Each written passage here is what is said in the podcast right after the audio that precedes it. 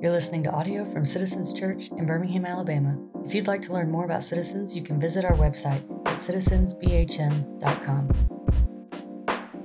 So Paul is bringing Ephesians 1, this first chapter, to a close. And he's taught us that the Father has planned our salvation from eternity past. And if the Father's planned it, and if the Son has redeemed us by grace through his blood on the cross, and if the Holy Spirit has come to seal us for the Father and guarantees our future home in heaven, then Paul's teaching us, then our lives should bring glory to God, which is cause for rejoicing and thanksgiving. Look at verses 15 and 16. Look what it says. Paul tells them, for this reason, because of this big gospel, I have heard of your faith in the Lord Jesus and your love towards all the saints, saints being God's people. And I do not cease to give thanks for you. He doesn't give up. He doesn't stop. He doesn't cease to give thanks for you, remembering you in my prayers. See, that's how it works in the Bible. We give thanks to God for what he's done in people. We see a person's faith, we give thanks to God, and we encourage the person, but there's a Godward orientation when you see God's work to give him thanks, that the gospel has had its intended effect. And it becomes a great diagnostic question, a great question for our life. If we should do this or think that or do this action, would this action, word, thought, deed make another believer rejoice? Does my life bring people to rejoice and give thanks to God? And notice the great gift here. There's a gift that you have permission, church. You have permission from God to rejoice not only in what God has done on the cross in the past, not only to rejoice what God is going to do in the future, but to rejoice in other people right now. That's what Paul's doing. He says he can't stop rejoicing in thanksgiving. He can't stop it because he sees it in other people. If you feel like it's hard to get the car turned on to praise God, I know the keyhole apparently is right here. It's behind the lung, but before the back muscle, it's just right there. If you have a hard time kind of getting up and ready and passionate to worship Jesus, what I suggest from Paul here, that you'd fill the tank up with some gas of thankfulness. And as you think about it, be thankful for the people around you. Be thankful for the people in your community, at your work, in your life. If they're showing faith towards God and love for other people, that is filling up the tank to give that thanksgiving back to God. That's Paul's model. That's what he's laying down to say we should be a people of praise because God is doing something. If God is alive and God is moving, then we're a people to be praising him for all he is doing and done. See, the gospel makes us worshipers of God. Before you knew God, you didn't worship God. You worshiped other things. It could be money, power, success, sex itself. It could be all sorts of stuff. But part of the heart change that God brings is he makes you a worshiper of God. That we worship what he's done, we worship what he will do, but we also worship because of what he's doing in our life right now. So let that gospel warm your soul. Let yourself heat up, not just because the AC's out again. Of course the AC's out. Welcome to Citizens. That's true. But let your soul warm up, because God's doing something in you and doing something in your friends, in your family. That we're here for a reason, because God is doing something.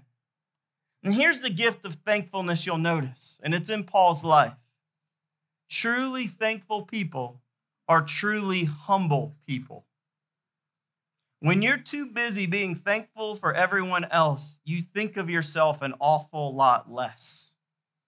You don't think less of yourself, as Dr. Tim Keller says. You just start thinking about yourself less. You don't have to be the point of everything. Because to be thankful for another person means you need to notice them. You need to see them. You need to enjoy them.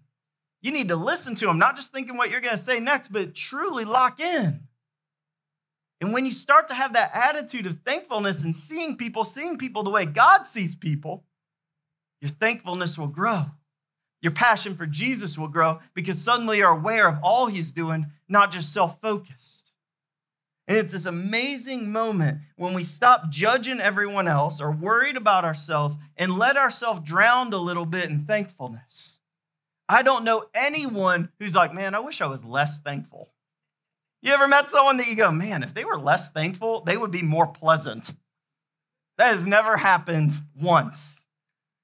And so as a humble people that praises God, look what Paul says in verse 17. He gives this humble prayer for this little Ephesians church, this little overlooked church. It's in a big city, but it's a tiny church. And he gives this humble prayer for them. He's going to tell them 4 things that he's going to pray for them, but he's not just praying for Ephesians, because remember, this is God's word. It's a personal letter, but it's pretty public now. It's God's word. That means these prayers are for you too. That Paul wants them to grow up in the gospel, grow up in following Jesus.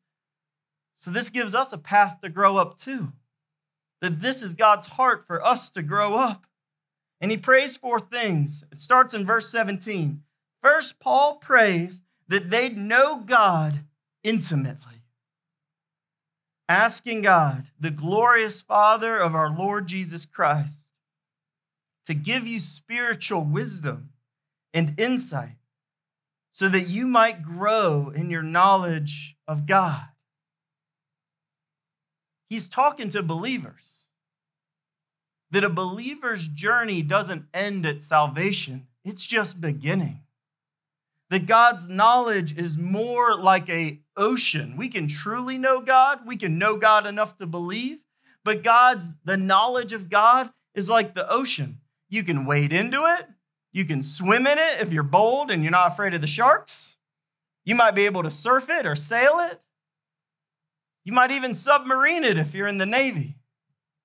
But you're never going to get to the end of it. You could spend a lifetime on the water and you'd only be getting started, and God's bigger than the ocean we have. That your life and knowledge of God is an endless adventure. If you've had the privilege to be on a boat and be far out at sea, you've probably had the moment where you look around and all you see is blue. And you start to just feel really small because you are. It helps us realize, like, I'm not that big and I'm gonna die and hopefully this boat don't sink. But God's bigger than that. So next time you're on a plane or you hike up Ruffner Mountain, or you're at the ocean and you see just blue stretching out before your eyes, know that God's bigger than the blue you see or the darkness of the night sky. And that his goal is to give you wisdom and insight to keep searching. That you have a quest to be an explorer through God's word and the Bible, through his community, learning to experientially praise and serve God with your literal body, that it would never end. The adventure is just beginning. When I meet saints that are in their 70s, 80s, 90s, and they still love Jesus, still passionately love Jesus, it's because they still have a backpack on and hiking shoes on when it comes to their spiritual life. They don't act like, I've been there, done that. They're excited about the next mountain. They're excited about where they're going. Have you ever hung out with someone who acted like they knew it all about God? Was it a blast to hang out with him and her? No, because God's knowledge should never make us arrogant, but should make us wondrously curious. The more we know, the more we want to know. Knowing about God doesn't quench our search for more of him. It starts it. And that's Paul's first prayer for us. The second prayer is like this. Paul prays we'd hope in heaven truly. Verse 18, first part of it says, having the eyes of your heart enlightened. What a phrase. Imagine your heart just opening, like a case falling off and the jewel of your heart starting to shine with light through it. That your eyes of your heart, the essential you, that you would know what is the hope to which he's called you. Church, it's a good thing to long to see Jesus face to face.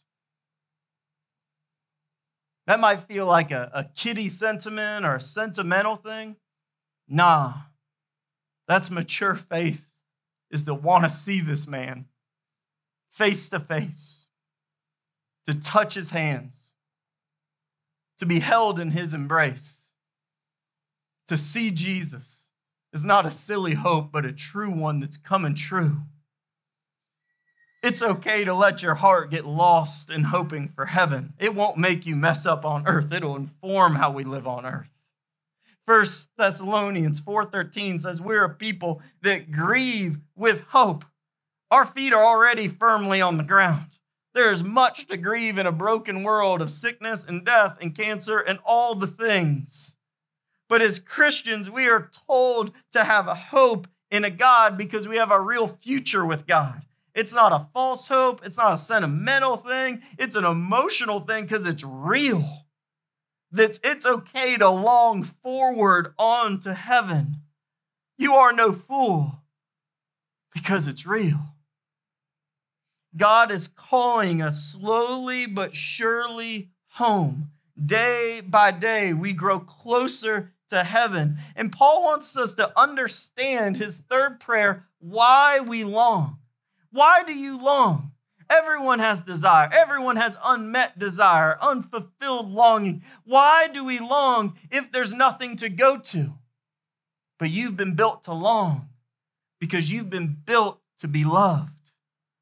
Paul's third prayer is that we'd understand how loved by God we are. Look at verse 18 again. It finishes like this. Having the eyes of your heart enlightened, first to the idea of heaven, but second, to what are the riches of his glorious inheritance in the saints? And let's leave this slide up. God's prayer for you is that you would know, and there's a lot of fancy sounding words here, but we're going to break it right down. To know his riches of God's glorious inheritance.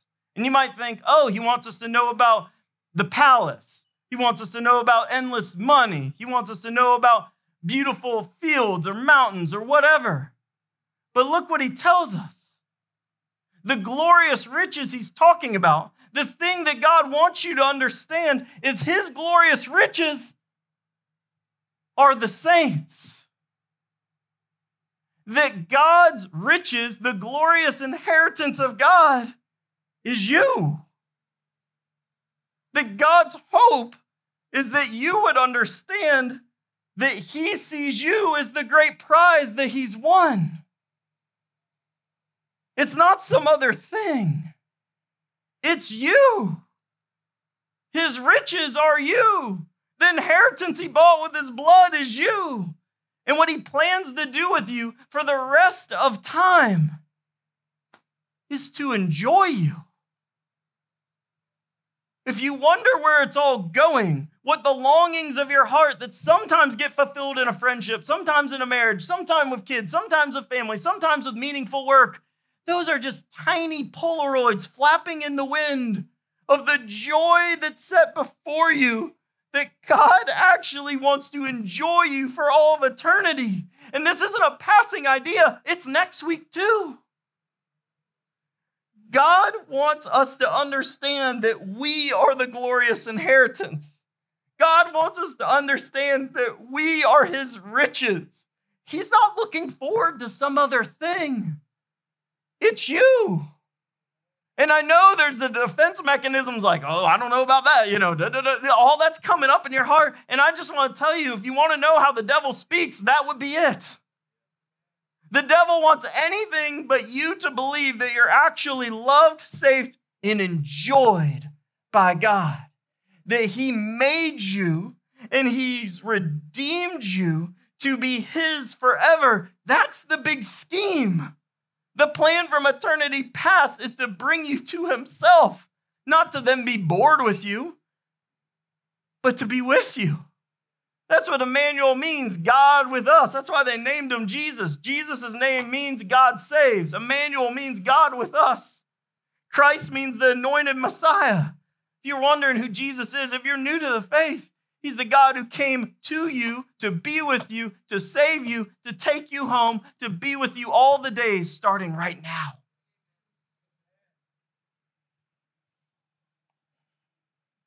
Do you know what the mark of a healthy family is? At a workplace, you work together, right? Hopefully, or you guys aren't going to make a lot of money. At a workplace, you work together. A community lives together. A sports team competes together. But a healthy family enjoys each other.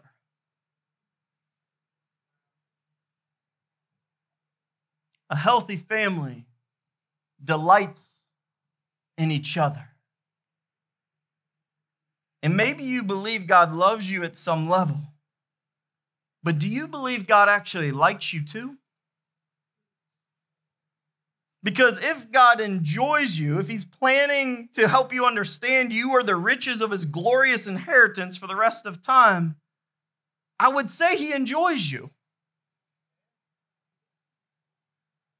God made you, he's saved you, and his big plan that started already, if you've believed upon Christ, is to enjoy you as his family both now and stretching out into forever. Do you believe that God saved you for his glory and in his grace redeemed you to be loved and liked? And this isn't just Paul talking big. This is the long promise of Jesus. Look at Zephaniah 3:17 with me right here. It says, "For the Lord your God is living among you." He's talking about the Jesus that would come hundreds of years after this. "He is the mighty Savior." Well, that's pretty clear. "He will delight in you." What? Not just save you, but he'll delight in you with gladness. Have you ever thought of God actually delighting in you with gladness? That the look on his face is wild, near manic joy as he delights in you. He's not cringing. He's not putting you on a timer. He delights in you with gladness. With his, God's love, he will calm all your fears. We talked last week about living without fear. This is a Jesus promise. He's going to put a hand on your back and rub it till the fears rub away. He will rejoice over you with joyful songs. You see a theme here? Paul rejoices over the Ephesians' faith and love because God rejoices over them first.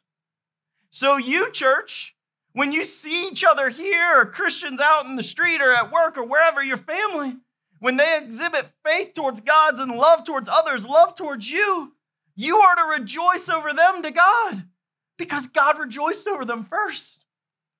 It's all going to bring God glory, but we get lost in that language that actually means something on the walking around today in the world. That you're to be a people of wild rejoicing and thanksgiving because what God has done, doing, and will do. If he's rejoicing, I want to join God, amen? I want to be a people of thanksgiving, amen? I want to let the delight of God dwell deep in my bones and burn me up from the inside out. Amen? Amen, church. And maybe all this feels just unbelievable because perhaps in your human relationships, you've never been enjoyed. I know that's not the reality for everybody.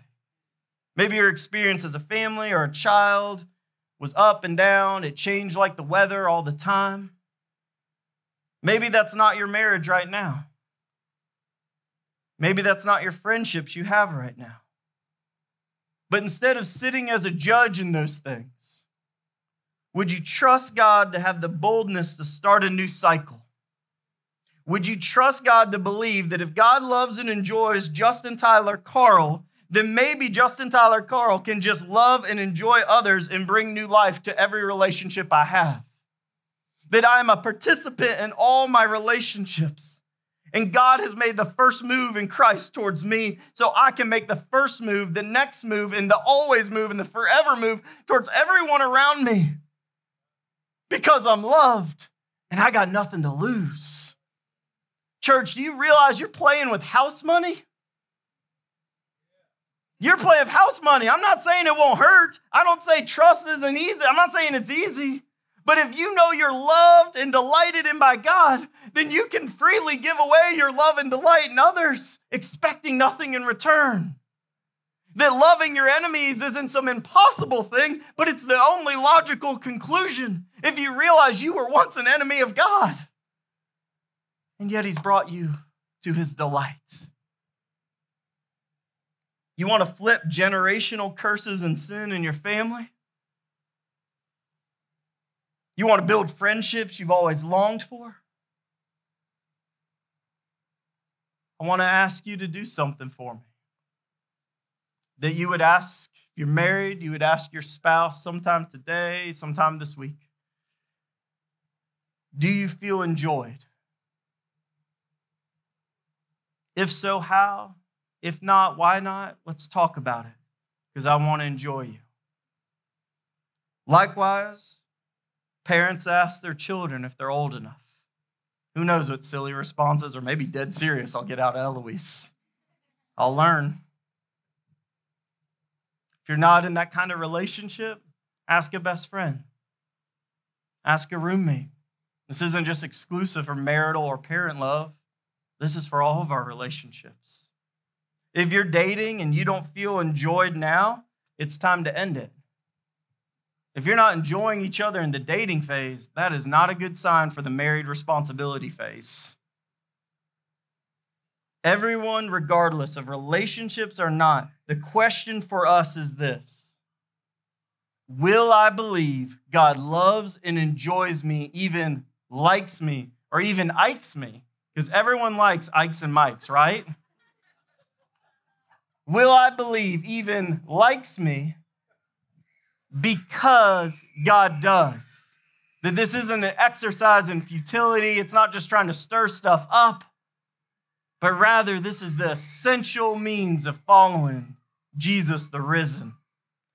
And Paul has a final prayer for us. He's not done. This is a prayer of all prayers, to believe in God's power both now and forevermore. Look at verse 19.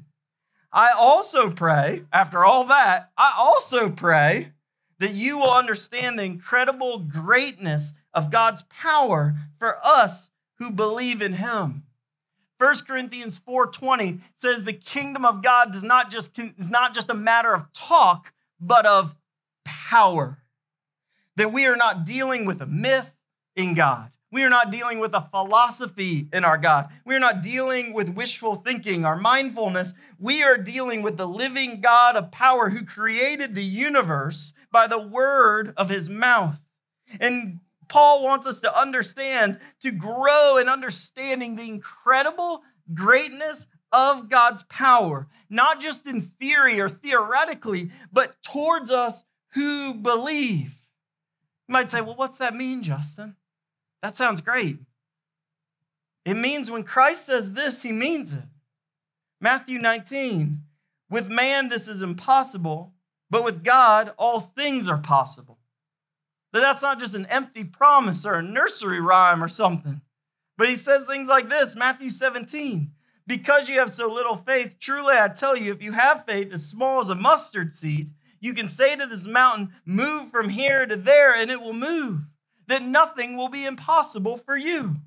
Or when Christ says this, I tell you the truth, that anyone who believes in me has eternal life. That God can actually save you. That God can actually listen to you by prayer and do all things according to God's will and way in the world. That God's power is so great that his will not falter. It will not fail. It will go on. And we can trust him in every single situation in our life. There's nothing that's like out of his range or out of his depth or God can't understand. All those are lies. God made you. He delights in you. And he has the power to actually do something in your life. You can love that person that feels unlovable. You can share that gospel. You can bring them to Citizens. They hear that gospel and be loved by God's people. Church, the problem will never be that we have too much faith. That's never going to be the problem. But we can grow with our little faith. He's not asking to have a giant sunflower seed. He's talking about a mustard seed. God's will is for you to grow in faith that he is actually the God he says he is, who loves us and is powerful enough to do all he has said according to his word. Amen. And if this feels tough to believe, which I guess it might have been tough for the Ephesians to believe, because Paul turns and then just gives evidence. He says, I want to give you examples of God's power at work in the history of the world so that you can believe God actually does these things. Look at verse 20, what he says. He says, first, Christ has been raised, the resurrection of Christ. 20, according to the working of God's great might, he worked in Christ when he raised him from the dead. This matters because if God has the power to raise Christ from the dead, we can trust that we will be raised from the dead too. That our loved ones in Christ will be raised from the dead too. Conquering death is a serious feat of power. It's a God power thing. There are no humans who have conquered death apart from God. Second, Christ has been seated. This is a theological idea called the session of Christ. That Christ, once raised from the dead, ascended to heaven. He sat down, verse 20, and seated Jesus at God's right hand in the heavenly places. And you might be like, well, why does that matter? I take a seat all the time. Christ sits down next to the right hand of God, saying that the work is completely finished. He is not straining to uphold the universe. He's not having to sweat. He is seated, that when he said it's finished on the cross, it truly is. He is never going to be moved. He is never going to fall off the throne. He is a Jesus praying for you that you can trust. And when you struggle with contentment and life's up and down, do you realize that your Savior is seated? And in Ephesians 2, that spiritually we are also seated with Christ. Life's going to have a roller coaster. But what if you had an eternal mind that said, I'm seated with Jesus always? That like Jesus ain't moving, neither am I. That eternity's settled and spiritually I am with my God. How silly does the comparison game with others on Instagram or anywhere else feel when you know eternity is settled, that I'm seated with God to be enjoyed for forevermore? Likes don't add up to an eternal love of God. He loves you. And the third way God demonstrated his power is he places Christ above all things for all time. Theologically, we can think about this as the authority of Christ, verse 21. And far above all rule and authority and power and dominion, above every name that is named, not only in this age, but the one to come. See, God resurrects Jesus, seats Jesus, and then hands him the power and authority over everything in this timeline and all of eternity. And that's a fancy names, the rule, authority, power, dominion. Those are this worldly order, its governments, its people, but it's also that Christ is superior spiritually to every spiritual authority. He is grander and greater than any demon, any angel, any devil, any magic, occult, other religions, anything like that. Jesus is now completely in charge. The war goes on, but the war has a final ending coming. That Christ is truly in charge and can be trusted. He has all power. And the final demonstration of God's power is God sharing his power with us to follow Christ. Verse 22 through 23 puts it this way. It says, God has put all things under the authority of Christ and made him the head over all things for our benefit, for the benefit of those who believe, the church. And the church is the body of Jesus. It's made full and complete by Jesus, who fills all things and everywhere with himself. And church, that's what the theology would call union with Christ. That Christ is in you and you are in Christ, which means you're safe, It means you're filled with power for God's purpose, but it also gives you a purpose. That whether you're loving a little baby, loving someone at work, whether your work downstream loves people, whenever you live by faith and love for others, you are filling the universe up with Christ. It's not just things that Justin does or spiritual moments of discipleship. Every single part of you that is done by faith, that is done in love towards your fellow men and women, people created in God's image, no matter how small, it is a cosmic act of significance because every human bears the image of God. So when you treat them of love, honor, dignity, respect, you are showing the universe that there's a God who made this person and that their image is reflected into all the universe. That is the purpose and mission of the church, to take up Jesus's mission, to spread the redemption, hope, and love and truth across this good globe.